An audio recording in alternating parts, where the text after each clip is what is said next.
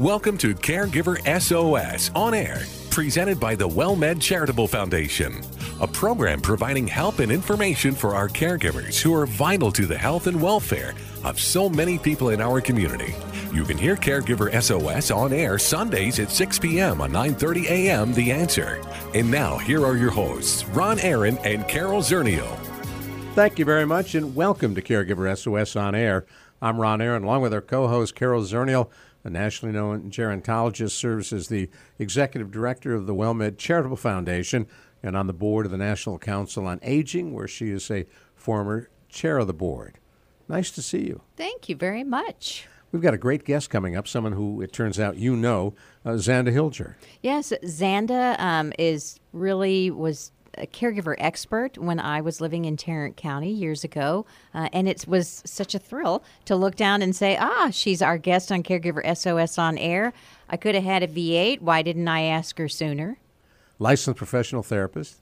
Licensed professional therapist. And did I just date myself on that commercial? Does anyone know what V8 is? I don't know if anybody even drinks V8 anymore. Well, you know what? The low sodium V8, if you know somebody who's low in potassium, that is a it is chock a block full of potassium. So go out and check out the low sodium V8. No, they didn't pay me, but I know someone who needed more potassium, and we discovered that was the magic bullet. And healthier than bananas. Well, and just different, and you can swig it down and you're done. Right. You know, so it was easy, and and it's got eight vegetables. I, I was going to say, how do they squeeze those vegetables in that? I don't know what those vegetables are. No one knows. I have no idea, but you do know something about something that a lot of folks who are caring for individual with Alzheimer's and other forms of dementia often deal with called sundowning. Well, sundowning, you know, we probably have not talked about that very often, and it is such a common phenomenon. If you're a caregiver and you're caring for somebody with dementia, you probably have had experience with it. And sundowning simply is that time in the late afternoon, early evening when people with dementia for some reason become very agitated they may be they're anxious they're angry you know it's almost a, there was one caregiver that described it as almost like being a different person uh, come sundown than they were the rest of the day. And so it, it happens in about 10 to 25% of the cases. There was an article in the Washington Post. Um, some physicians think it has to do with the, with the light change. There's lower visibility, shadows, um, you know, with the darkness. Uh, if somebody's in a nursing home or uh, a hospital, there's shift changes, so it's different people uh, that happen typically late afternoon, early evening, but it probably has something to do with that clock in our heads. You know, because we all have a 24 hour clock. Right. And a, a disruption in sleep uh, uh, is actually an indicator that something may be wrong even before someone has memory problems. If the clock is all off all the time, um, it can cause some problems. So, you know, how do you, you can't treat Alzheimer's, right? I mean, there's no cure for that. Um, but what you can do if you're dealing with somebody who, and you may not have even uh, you know, really know, know you noticed you yeah, you didn't know it had a name. You noticed it, but you didn't know it was a thing. It is a thing. Um, and so that what people um, who have worked with sundowning, if you expose your loved one to bright sunlight, so, you know, particularly in the winter months, that can be hard to do. But you want to get those full spectrum light bulbs for the daytime use. You want to get them outside to get that bright sunlight, as much light as possible during the day, um, and keep people active and on a schedule that keeps them fairly busy. I know my mom, when she had Alzheimer's, we did have to have some small naps uh, to otherwise she was going to kill someone if she didn't get that nap in. Um, but we didn't let her nap that long, and and that way, with a few small naps, walking in the afternoon, um, she was able to actually deal with that, and and you can um, overcome a lot of problem behaviors. That's kind of be a theme for our show with problem behaviors. If you recognize that sundowning is a phenomenon and you can address it you know, having good schedules, good bedtime habits, um, and getting as much exercise and sunlight as possible during the day. I have a daughter in law who has SAD, seasonal affective disorder, and suffers from lack of sunlight on, uh, during the winter months. So at her desk, she has one of those big, bright daylight lamps. That's right. And you and if you you can, you know, laugh about ho ho ho sad syndrome, but it really It's is real. it's real and it's a terrible depression. You know, my favorite is is the old TV show Northern Exposure set in Alaska where they had an episode where where it was all centered about the dark of Alaska and everybody's eating chocolate. Because chocolate is an antidote for sad syndrome. And Oh, so like they that. put chocolate on uh, absolutely everything. Look it up on YouTube. It's a delightful episode. We will do that. Now, comparing sundowning to daytime sleepiness, which is also a problem. Well, it was interesting because, you know, both of these articles on Alzheimer's talked about daytime sleepiness, but from the Harvard um, Medical School, their article was actually a study on people who become sleepy uh, in the daytime. And so, to a, an sort of an abnormal degree. So, they followed about 125 people with PET scans. They looked at their brains over 15 years for people who would fall asleep or need a nap uh, during the day rather than be awake. And the people that had daytime sleepiness, I don't want to scare anybody, were three times more likely to have the beta amyloid buildup, which is kind of the indicator for Alzheimer's, Wow. or people look at that, than the folks that didn't. And and as we have come to learn on this show, what happens when you sleep is actually that's when your brain clears out all the debris of the day. I mean, literally, you've got all of this. You've got fluid that goes through your brain. You've got all this residue. Think of you know all those electrical cleaning. firings, and they're leaving little bits of stuff in your brain, and it literally sweeps it and cleans it out. So if you're not sleeping well, um, and, and you're napping and you're intermittent, your brain just doesn't clean that out as well, and you can be fatigued the next day. So just know that an, an unusual need to sleep in the daytime is probably something you want to look at, keep an eye on. It's not because not everybody um, does get sleepy during the day. Not everybody. Not everybody, unless they've been out the night before. She's Carol Zernial. I'm Ron Aaron. And you're listening to Caregiver SOS on air on 9:30 a.m. The Answer, and uh, Zanda Hilger will be joining us in a few minutes. A therapist who deals with emotional mental health issues involving care recipients and caregivers. Right, and she's going to, we were talking about problem behaviors. Um, she's got a nice list of, of behaviors that people, you know, might recognize in their own loved ones. Yeah, the ones that drive you crazy. The ones that drive you, those ones, the ones that drive Exactly. you crazy. Now, speaking of driving yourself crazy, MRSA would be one of those that flesh-eating deadly bacteria. Well, you know, when we think of MRSA, right? You and I are thinking of MRSA. We are thinking hospitals, where you want to, of all things, avoid a MRSA infection. It should never happen, but sometimes it does, and it can absolutely be deadly. I can tell you of people who have died of MRSA from routine procedures in the hospital, and they got the infection. So very, very bad. What I did not know is that your pets can get it too. Really? Yes. So um, this was I'm trying I'm looking to see what the source of oh it was um, one of the it's your alma mater OSU The Ohio State the, University. the Ohio State University in the Um, Rose Bowl, by the way, January 1st. well, thank you very much for that update. And a little sports trivia there. Um, but they studied, you know, dogs and cats and horses, uh, and in a clinic that where MRSA was found. And what they found out is, luckily, it's not as easy for animals to catch it as it is for people. But if your pet, if your animal has um, a compromised immune system for whatever reason, then uh, they they are susceptible to MRSA, and it does absolutely need to be treated. That you know you don't just get over MRSA; it's a pretty severe infection, and you need to be tr- tr- treat it. Lucy has a bump on her back. Should I be worried?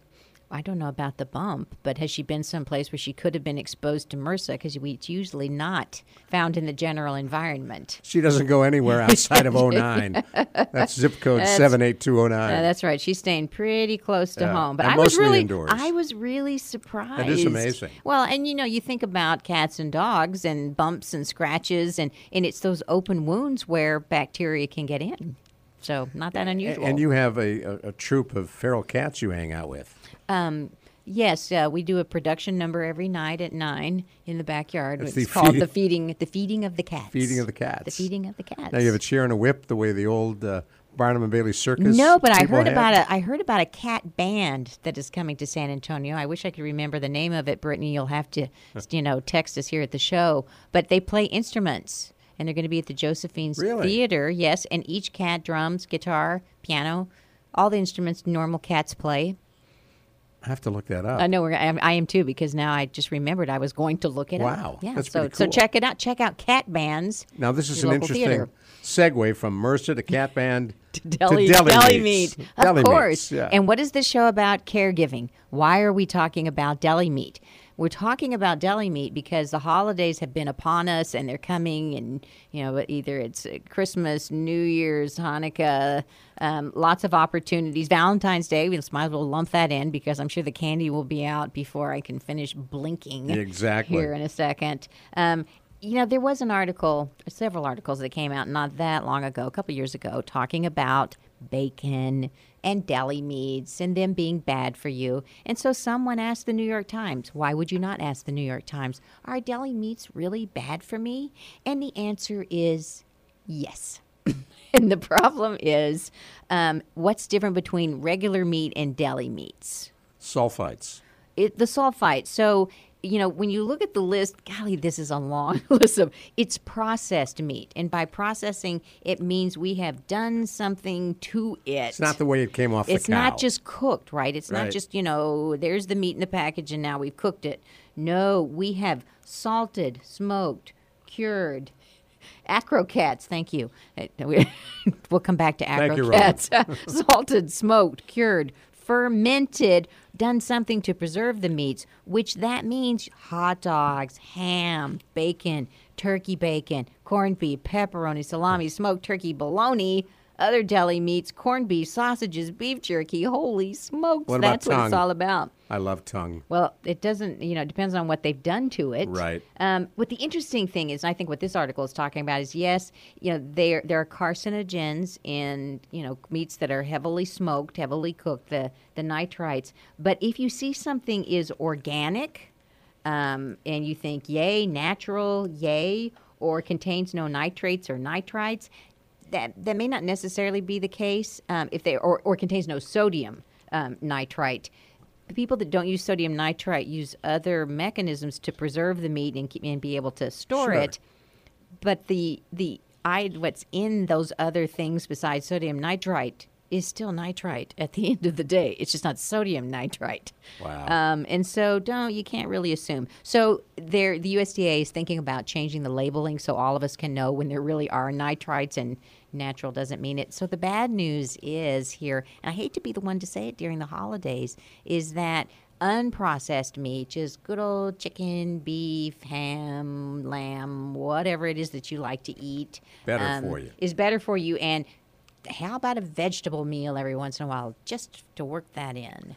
How about a corned beef sandwich from the Carnegie Deli, Ah, which is now out of business? you know, hey, yeah, corned beef, you don't find it that often, and it's probably because it has nitrites in it. that's because we live in San Antonio. Oh, well, that may be it too. Up next, we're going to talk with Zanda Hilger, a therapist, talking about the emotions that many, many caregivers deal with in their care recipients. I'm Ron Aaron with Carol Zernial. You're listening to Caregiver SOS on air on 9:30 a.m. The Answer. You ever wonder what you can learn from listening to WellMed Radio? Hi, I'm Ron Aaron. Our co-host Cora Juke is here, nurse practitioner. What can folks learn from WellMed Radio? You know, we talk about a lot of things such as chronic disease management, how to manage your diabetes, your blood pressure, but we also talk about social issues such as what WellMed offers and what you can do to improve your health and improve your life. You can catch WellMed Radio Sundays at 5 p.m. on 9:30 a.m. The Answer.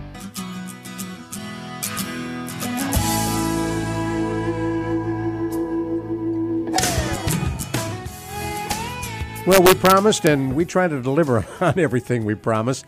I'm Ron Aaron, along with our co-host Carol Zernial, and we, we we're, we've been mentioning that uh, Zanda Hilger is going to be joining us, and indeed, she is here, a licensed practical professional therapist and a counselor up in the Dallas area, and she is with us on our Caregiver SOS on Air hotline.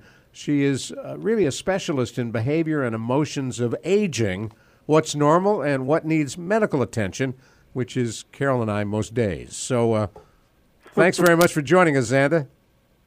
Thank you. And actually, I proudly claim the Fort Worth area I- as being closer, both my office as well as um, as well as where I live. But Okay. as many of you may know, Dallas and Fort Worth almost have uh, joined at the hip. Right. I was. go- I was gonna. I was. Ron didn't see me looking at him, shaking my head when he said Dallas, because I had the privilege of working with Zanda. I was the very briefly, very briefly, the area agency on aging director in Tarrant County. Really? And Zanda was a a Mm-hmm. key uh, partner for serving caregivers way back then, and has continued, you know, through the years. So she's very experienced and and, and a very nice person. And so you're still in Fort Worth. Well, actually, I'm I'm in Keller right now, but we're pretty fluid up these these parts. Well, I like that. In fact, we were up in Dallas a couple of weeks ago uh, helping to open the new uh, WellMed Senior Center. And to me, it all runs together. Yes, yes. At least that's what folks talk about. So tell me a little bit about how you got into looking at the behavior and emotions of aging and what's normal and what needs medical attention. How do you know? Well, the way I got involved in this, of course, I'm, I'm trained as a licensed counselor, so I have a master's in, in counseling and psychology. So I've always had that um, uh, leaning anyway to be aware of that. And 18 years ago, when I became involved with the Family Caregiver Program after uh, the passage of the federal law, uh, Doni Green and I, uh, she's director of the Area Agency on Aging in North Central Texas, I offered to set up a website and developed a curriculum. And one of the areas that in my practice uh, of I was going into the communities, talking with caregivers, doing caregiver workshops. Very often there was a lot of misconception, um, and I knew this from just the world. But there's so many myths about aging, and one of the biggest myths is about the behaviors. You know that somebody that has memory loss or acting a little weird, they must have Alzheimer's, or completely ignoring any of that and dealing with the difficult behaviors often translated into the language of difficult people.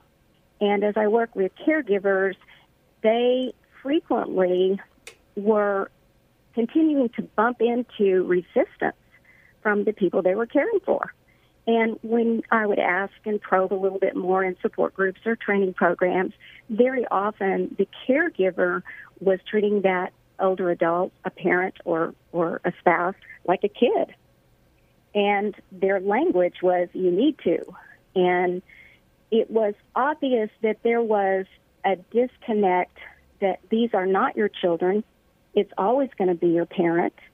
And there needed to be more conversation and more information about what's normal and what are behavior changes that we need to pay attention to. Now, talk to me a little bit about uh, the kind of difficult behaviors that you reference. W- what is it you're referring to? Some examples would be helpful. Uh, difficult behaviors like uh, don't want to take medicine, don't want anyone to come in the house other than the person that's taking care of them. They don't want if things as minor as they don't want to bathe. They're wearing the same clothes. They uh, can't sleep at night and wander around uh, at night, although they may be taking naps all day. Being argumentative, being um, you can't tell me what to do kind of behaviors. Then the behaviors that sometimes do sound like dementia. They can't remember things. They keep telling the same stories over and over and over. Um, again, that uh, being more difficult or losing initiative and just sitting in a chair. Some of those might be suggest that there's that dementia or something needs to be looked at, but what very often is overlooked, there may be a physical problem, and why WellMed is such an important part of all this dialogue because the first step with a difficult behavior is what's the medical condition? When was the last time blood blood work was done? Who is seeing that that patient? Are they still being seen by the same person that they've seen for 40 years that may have absolutely no training with older adult medicine and maybe can't blame it on them, but they don't realize how different medications are and how older adults may need a very treatment different treatment protocol than someone younger. That's interesting because a lot of people do grow up with the next step after their pediatrician. They then see a family doctor, and that's who they mm-hmm. see forever and ever and ever. That's it. That's it. Mm-hmm. And very often, that's the conversation that I would have with caregivers. If you had a, if you're talking to your parent or spouse, if when a when a child gets sick, they go to a pediatrician. Well, older adults are that's another stage of life, and if they have particular needs, they need to be seen by someone who has expertise. A geriatrician obviously is perfect, but at least a physician that has experience working with older adults and has uh, is an intern someone who deals with internal medicine. They have that training, that background, that experience. Well, I was having a conversation actually with a geriatrician this morning, and we were talking about some behaviors and problems that come from not realizing that someone has um, sensory losses. So, hearing loss and mm-hmm. vision loss, and people are like, oh my gosh, you know, they're grumpy, mm-hmm. um, they're mm-hmm. confused, mm-hmm. and a lot of times, mm-hmm. A good hearing aid or something, yes. some sort of device, or understanding that they have vision and hearing loss combined, and they're confused because they're not getting any cues um, around their environment, and they're just missing so much. Right. And then another issue that I'm sure, Carol, you've heard about is this very often the symptoms that may suggest dementia or something cognitive is a urinary tract infection. Right, and that's often is overlooked. Well, and then you talk about somebody that you know has dementia, but with their behavior goes off the charts overnight, that's mm-hmm. the urinary tract infection in someone with dementia. So UTIs, mm-hmm. well, for a normal person, will make it seem like they have dementia. If they have dementia, it will right. make them seem like they have completely gone off the deep end. Right, right. And dealing with another thing that comes up with a difficult behavior is there may be an undiagnosed, unrealized, very real depression, whether it's a cognitive depression or some people have had a low lying depression all their lives, but they've just been able to handle things. They're isolated, they're they don't have anything to look forward to, and if they're not evaluated for that, and you know, a caregiver, and that is another conversation, you don't lead with, I think you're depressed.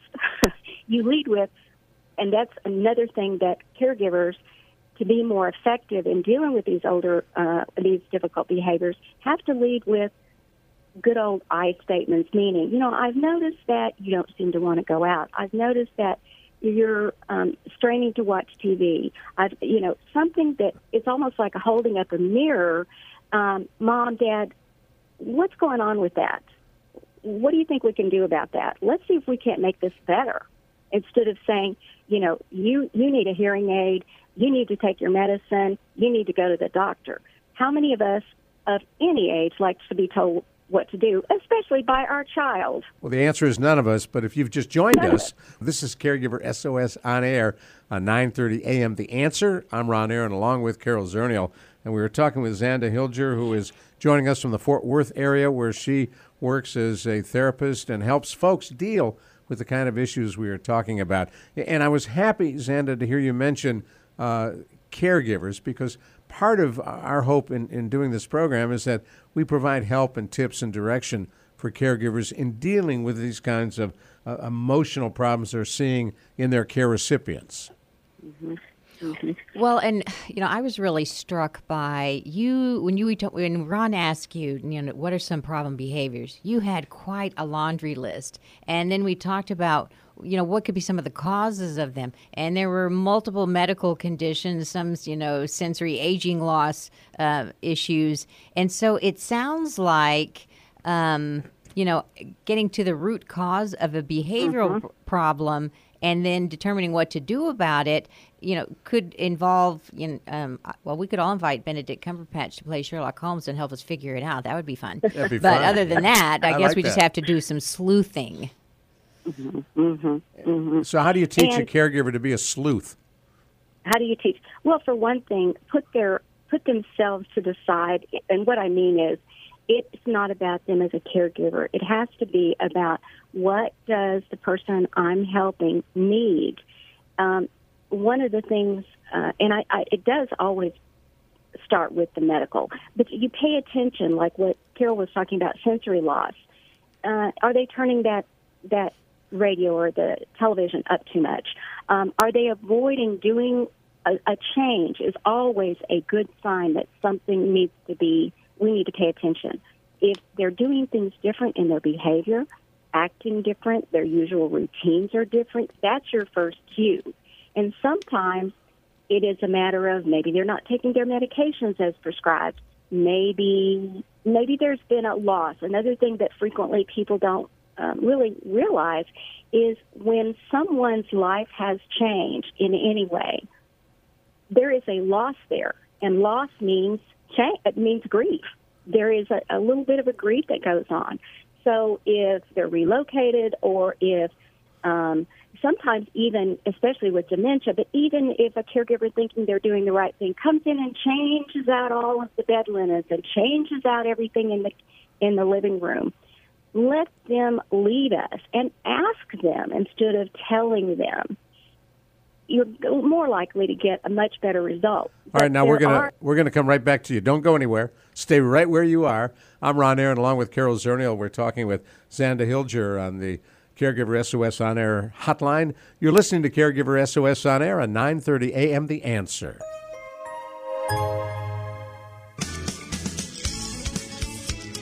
Oh, we are rolling right along here on Caregiver SOS on Air. I'm Ron Aaron, along with our co-host Carol Zernial.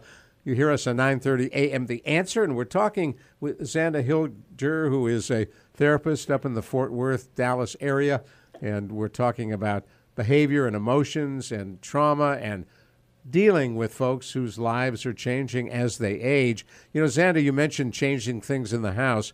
Uh, my dad, who uh, for the last 10 or so years of his life, he's passed away since, uh, had dementia. My, my mother used to wake up in the middle of the night and rearrange the furniture in the house. It's just yes. something she always mm-hmm. did. And of course, my mm-hmm. dad would wake up and he'd walk around and bump into everything because she'd move right. the couch, she'd move the table, mm-hmm. she'd move the chairs.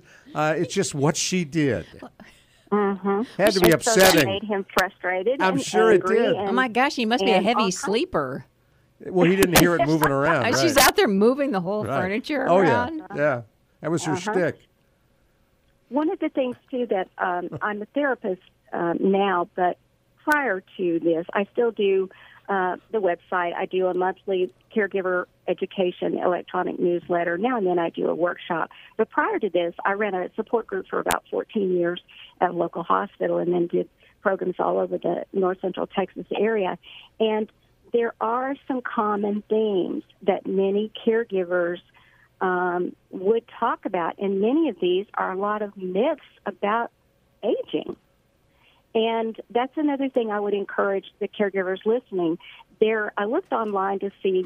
I remember there was an old one, but there's several out now, mostly from universities. But it's an aging quiz, and it it addresses all of these myths. And I think that would help caregivers also, because most caregivers, I've been one, I am one, it doesn't come with a procedure list. It doesn't come with a workbook. There's much more out there. Um, I was also part of the stress busting for caregivers uh, program for dementia, and now I know that there's a, a stress busting for chronic illness. Education, education, education is the key to being able to provide help to our loved ones in the best way possible. Well, what are some of the and aging? Again, what are some of the aging myths? Oh, well, one of them, one of them I love is that um, we are all. Let me even read because I want to be able to reference. It's gone to sleep here. Um, one of the first ones is the majority of older people past 65 have Alzheimer's disease. You know, that's a myth. And that's another one of those, oh, mom or dad they're forgetting things. They lost the the keys um, last week, and they must have Alzheimer's disease. Hello, no. How many people in their 30s lose their keys? Another one of the aging myths is that, um, and I'm a, I'm an advocate for aging. So when I hear someone say, "Well, you know, I'm getting older and I just forget things," and I'll say to them, "Let me ask you a question. People in their 30s, how's their memory?" yes, memory does tend to uh, lessen as we get older, but it doesn't necessarily mean that there's a disease process, and it sometimes it's people just not paying attention or not listening or having a system to make sure that important things like their keys is somewhere they can find it. Other things that are um, that that older people they just can't learn new things. They just can't learn new things. Well, it might take them a little longer, um, but they can learn new things. My sister-in-law is 72. She's learning to play bridge. Um, another one I loved to do in um, in workshops that I do, or I would do business presentations. Personality changes with age. How many of you believe that? You know, most people would put their hands in the air. Personality doesn't change. Behavior changes. What happens for all of us is the older we get, the more we turn off our editor button that we start saying what we've always thought, but we just didn't say. Well, and Zanda, so, I would I would add to that that if personality does change, that's something to worry about. That's a, exactly. It, that's what personality changes. That's dementia. That's uh, or some other something's going on, right? If somebody's their brain, right. So, but losing that's your not filter, normal. losing your filter is normal. yes, yes. Well, there's yes. a there's a theory, Ron, that people become more like themselves as they get older. Yeah. And so, if you, you know, always had an opinion or kind of spoke up, you're not going to not do that. You're going to feel a little bit freer um, Interesting. to express yourself. So, for those of us who've always been direct, I can't, yeah, I can't wait to see you in 20 years. Oh my God, your Facebook page will catch on fire. Exactly. So, Zanda, when you when you think about all this, and when you work with uh-huh. with caregivers, if you're uh, counseling someone, do you also need to spend time with the care recipient to get an idea of what's happening in that household? I usually didn't do that. I was involved with a couple of projects where we went into the person's home and the care receiver might be there, but our uh, the person that we were um, uh, serving was the caregiver. Again, it's about giving caregivers tools. It's about educating them, telling them how they can find them. But one area we haven't really um, addressed quite yet is caregiver self care. Caregivers who are stressed out, caregivers who have not been taking care of themselves, they're more likely to be anxious, depressed, and they lose their filter even quicker. Many caregivers that I've that I've heard in support groups, more usually one on one, is they feel so guilty because they are not more patient. They feel guilty because they snapped at their their mother. They were yelling at her. And we have to just kind of realize the issue here is the caregiver is not put their own needs first. Many of us use the the image um, of you get on a plane, the announcement is the face mask is going to drop down if it loses air pressure. Who do you put it on first? You put it on yourself before you can help someone else. And very often, the caregiver may be unintentionally triggering some of those difficult behaviors or making them worse. If I can offer a, a specific example about about that, um, it won't take very long. I was working with a caregiver, and she was just so frustrated. Her mom lived in the home every night, same routine. Her mom had a little dementia, wasn't diagnosed with with Alzheimer's, but she was so frustrated because she would say to her mom, Mom, it's time to go to bed. It's time for you to take your shower and go to bed. So she would go in with her mother, she'd put her gown on the, the bed, and she'd say, I'm going to go back out to the living room, um, take your shower, and get ready for bed. And she would go back five minutes later. Her mom was sitting on the bed. The, the gown was still there. She hadn't taken a shower.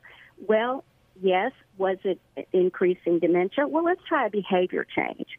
So, what we discussed is how about breaking it down into smaller steps? Mom, it's time to go to bed.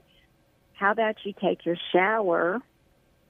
And that might mean the caregiver needs to stand by a little longer, especially for safety, but to make sure the next steps were followed. And it may even be there came a point where she has to break down the shower that you know, here's the towel, here's this, here's that. But what was happening is she wasn't understanding that her mom didn't get it. Her mom was no longer able to connect those dots. You know, it's interesting as I listen to you. Uh, I, I uh, one, one of my kids, when he was much younger, uh, struggled with attention deficit disorder. Uh, and very often you couldn't give a list of things to do. You had to do exactly what you're saying, break it down.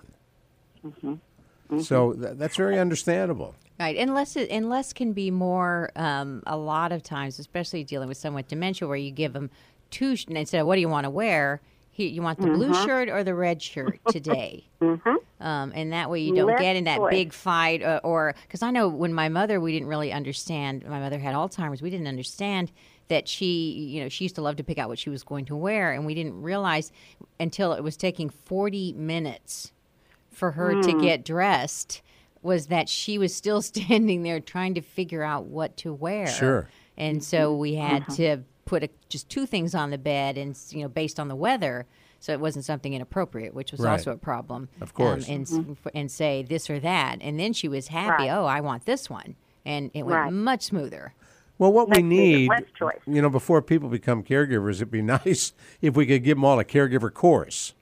Oh my goodness, no kidding. You know, they have stuff for for parents learning to be uh, parents Right. and dealing with children. Oh, it, can- may I briefly also address another thing that that I saw frequently? I didn't even experience it myself. We're not the same. We know that our personalities are different. What one caregiver might think was perfect for the person they cared for might not fit their style or their personality. Specifically, things like um, I was working with a caregiver, and she said, You know, I've taken my mother to the senior center. I've taken her here. I've taken her there. She doesn't want to go. She doesn't want to go. She doesn't want to go. Because this caregiver was convinced her mom needed to do this and be out there with other people. And so I started asking her, Was there dementia? No. Um, tell me about how her mom tell me about what your mom has done throughout the years. What was her what were her activities? Well, her mom loved staying home, knitting and crocheting and doing she was very much a homebody and she was an introvert, meaning she was more content on her own.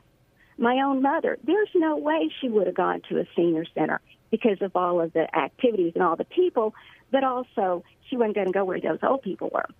So the caregiver, it was like a light bulb went on. She thought, oh my gosh, I never thought about that. So, but what we did figure out a plan of were people from her past calling her? Were people keeping in touch? She used email. Um, the whole idea of connecting, but not necessarily having to connect out in the community. So, caregivers, when I said a while ago, sometimes caregivers need to get out of their own way. Pay attention to what that person we're caring for. What can we figure out that can come close to supporting that person's independence and their health and their safety, and that we become more aware of what those needs are and how to meet them that instead of having a cookie cutter cutter approach to caregiving. Oh, go ahead, Carol. Well, I was going to ask before we run out of time if you could touch a little bit on. I know you're a therapist, and Dr. Jamie, who works with us, talks a lot about the benefits of therapy. So, talk about mm-hmm. cognitive behavioral therapy. Talk about why that might be a good tool for a caregiver. You bet. Um, and I also want to say one of the things increasingly that is being paired, and I do in my own practice with cognitive behavioral, is any type of mindfulness practice. Deep breathing and learning tools that help us keep in the moment instead of all this worry and fret about the future. Mindfulness. Cognitive behavioral. I'm sorry? Mindfulness. mindfulness, and which is deep breathing. And there's several different tools. If if someone um, and it, people say meditation, it's not necessarily meditation. It's tools to keep one in the present. Coloring books is a mindfulness tool. There's all kinds of tools out there, but the whole idea is to stay in the moment. Cognitive behavioral, what we are trying to identify is what are what is what are the stressors what are, tell me about frequently when I'm assessing a client, I'll say, tell me about some of the most persistent kinds of things that go through your mind that keep you stressed out. And they'll start talking and we'll key in on one. Okay, when you think that, and it usually ha- it leads to many other thoughts, how does that make you feel? What kind of emotions are you experiencing? the most common one for caregivers is guilt, always, but also anger, um, resentment, uh, anxiety, nervousness, all of those kinds of things. And with cognitive behavior, what we're trying to identify, that original thought and those emotions that feeding that thought, and then the thoughts are feeding the emotions, are they true? This thought you're having, is it a true thought? Well, I hate Is to it stop you right there, but we are flat out of time. So we'll find out next time whether that's true or not. And I thank it's just you. a uh, process. It's well, just a step-by-step process that's very successful. I thank you so much, Zanda Hilger, for joining us. We, we had a great time talking with you. And your website is, if people want to find you, www.familycaregiversonline. That's caregivers plural. Familycaregiversonline.net. We also have uh, Facebook and Twitter. Uh, North Texas Caregivers or Dallas area caregivers. All right, got to stop right there. This is a dead end. Thank you very much. Appreciate your time, and I hope we do it again. And thanks for doing the teleconnections with caregiversos.org. You take care, Zanda. Bye bye. Now, what's up next? We know. take 10 with Dr. Jamie. He'll be up next on Caregiver SOS on air on 9:30 a.m. The Answer. Ever wonder what you can learn from listening to WellMed Radio? Hi, I'm Ron Aaron. Our co-host Cora Juke is here, nurse practitioner. What can folks learn from WellMed Radio? You know, we talk about a lot of things such as chronic disease management, how to manage your diabetes, your blood pressure, but we also talk about social issues such as what WellMed offers and what you can do to improve your health and improve your life. You can catch WellMed Radio Sundays at 5 p.m. on 9:30 a.m. The Answer.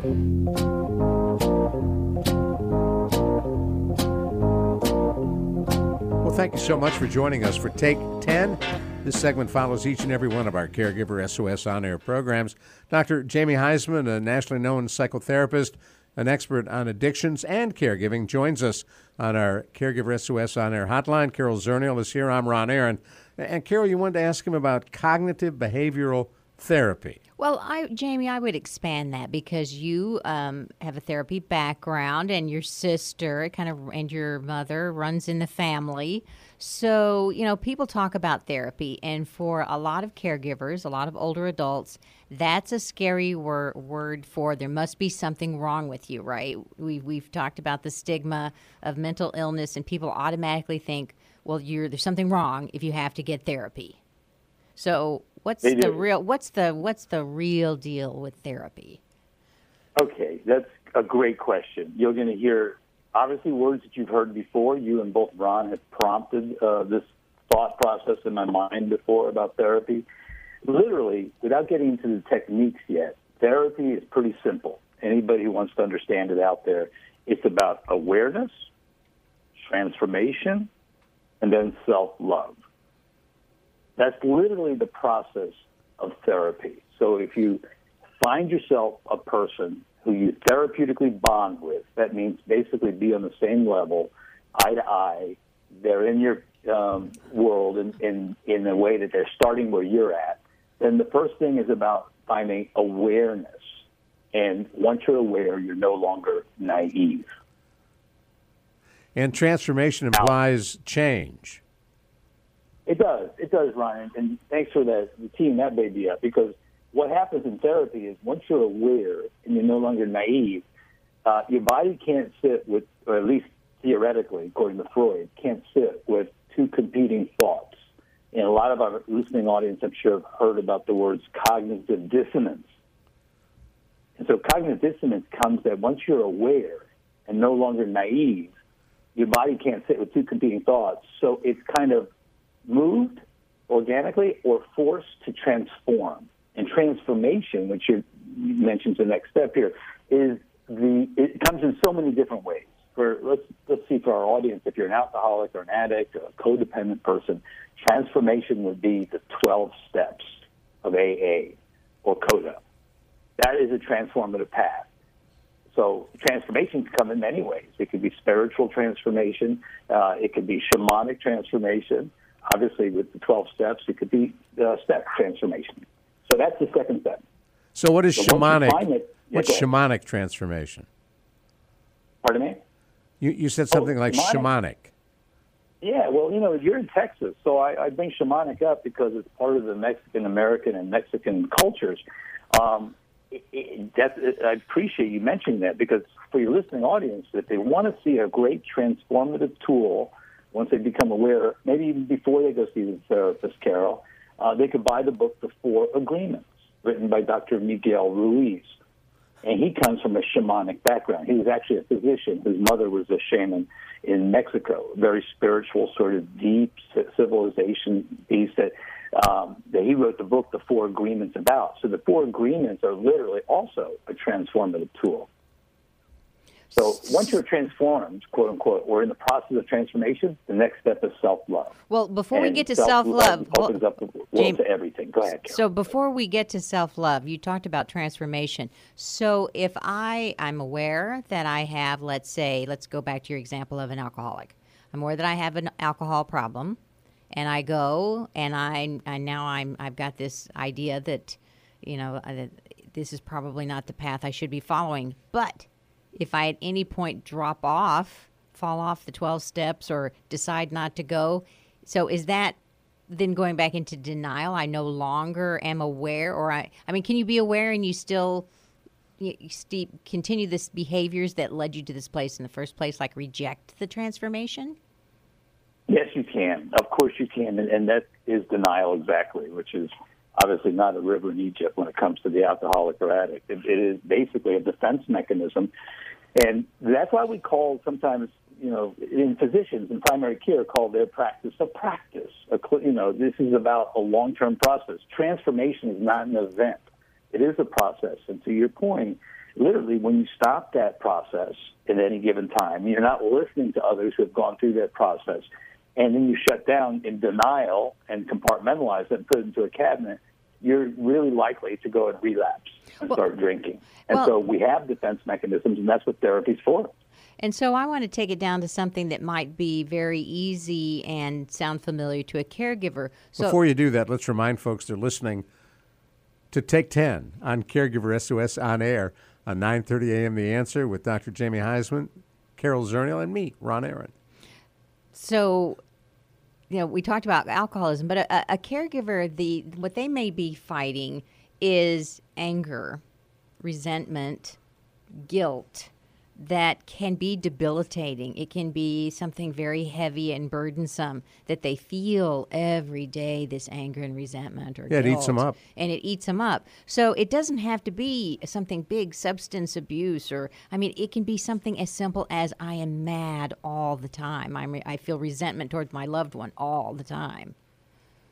Absolutely, Carol. And, you know, that's what therapy is about. It's about a place that you can actually reflect with somebody who you therapeutically are connected to, which means you've done the work to know you, you, you, you do connect with that person, and have a place where you can get honest, realistic feedback and discuss, you know, this anger and this resentment. In fact, if you want to take our conversation one step further, for the addict and alcoholic, we said there's 12 steps of AA. For a caregiver, if they have anger and if they have resentment, I have to tell you that the program, the 12 step program called Codependency Anonymous, which is free and available anywhere in Texas or in Florida, you know, all you need to do is go online. It's a fabulous place to deal with anger, resentment, being validated by other people rather than being validated by self. So, you know, I, I liked that you said the word practice and that it's a place that you practice. And my own experience in therapy um, is that you do get a chance to sort of anticipate situations that might come up that in a caregiver's life it might be a situation where you're always mad. You're always trying to rush to the care you know the person you're caring for you're always mad at them. And you get a chance to practice a different response or a controlled response as opposed to just snapping and being angry. So that idea of practice it means that it's literal. You get a chance to kind of see what else could you do besides be angry. And taking that one step further for our listening audience in the short time we have, the beauty is that there are so many techniques. Like uh, I'm sure you discussed in, in, as you mentioned to me, in this particular program, cognitive behavioral therapy, which is a reframing, if you will, of reality. There's also mindfulness therapy. There's Jungian, Rogerian which is reflective and different uh, paths to get to the same truth and the same authenticity. But what you bring up, Carol, is just ideal for our audience because you can find what you just described also in a very safe group setting. So if they're afraid of going to a therapist or shame and stigma, wow, you know, the WellMed Charitable Foundation through Caregiver SOS and the area agency and agencies have fabulous support groups and clinical groups where they literally can get honest feedback as long as they continue and create that therapeutic bond and relationship. So now let's talk about self-love. So we've we have accepted that there's an issue. You know, we've worked on this transformation, and you said the last thing is self-love beauty is that we're all striving for self-love. Love is what drives us, uh, and love of self is the first thing that we need as caregivers because we really can't quote unquote love. Love is a four-letter word sometimes when we don't love ourselves. It becomes that anger and resentment that we love somebody so much. But once we have found self-love through the transformation process, again, this is a process, not an event, then that self-love, if you will, falls into the world, or if you will, grows into the world of collective love meaning that if you're feeling good about yourself and your self-esteem is good, your guilt is less, you really have a high sort of, you know, esteem IQ, what happens is that love kind of flows over everybody, the person you're taking care of, your family, your work. And Carl Jung took Freud one step further and called it the collective. So really, to have love and peace in this world, you do have to go through awareness, transformation, and find self-love first. Sounds like a plan it, it's a great plan. I, I practice it as best I can, and still, after all these years, Ron, have not gotten it quite right. That's what keeps bringing me back to my therapist every week. Well, exactly, and we are flat out of time, so we'll leave you time to go see your therapist. You've been listening to Take 10 with Dr. Jamie Huysman, Carol Zernial, and me, Ron Aaron. This is part of Caregiver SOS on Air. We thank you for joining us every week on 9:30 a.m. The Answer. You've been listening to Caregiver SOS on air presented by the WellMed Charitable Foundation. Email suggestions and comments on this radio program to radio at wellmed.net. And join your hosts, Ron Aaron and Carol Zernial, for another edition of Caregiver SOS on Air on 9.30 a.m. The Answer.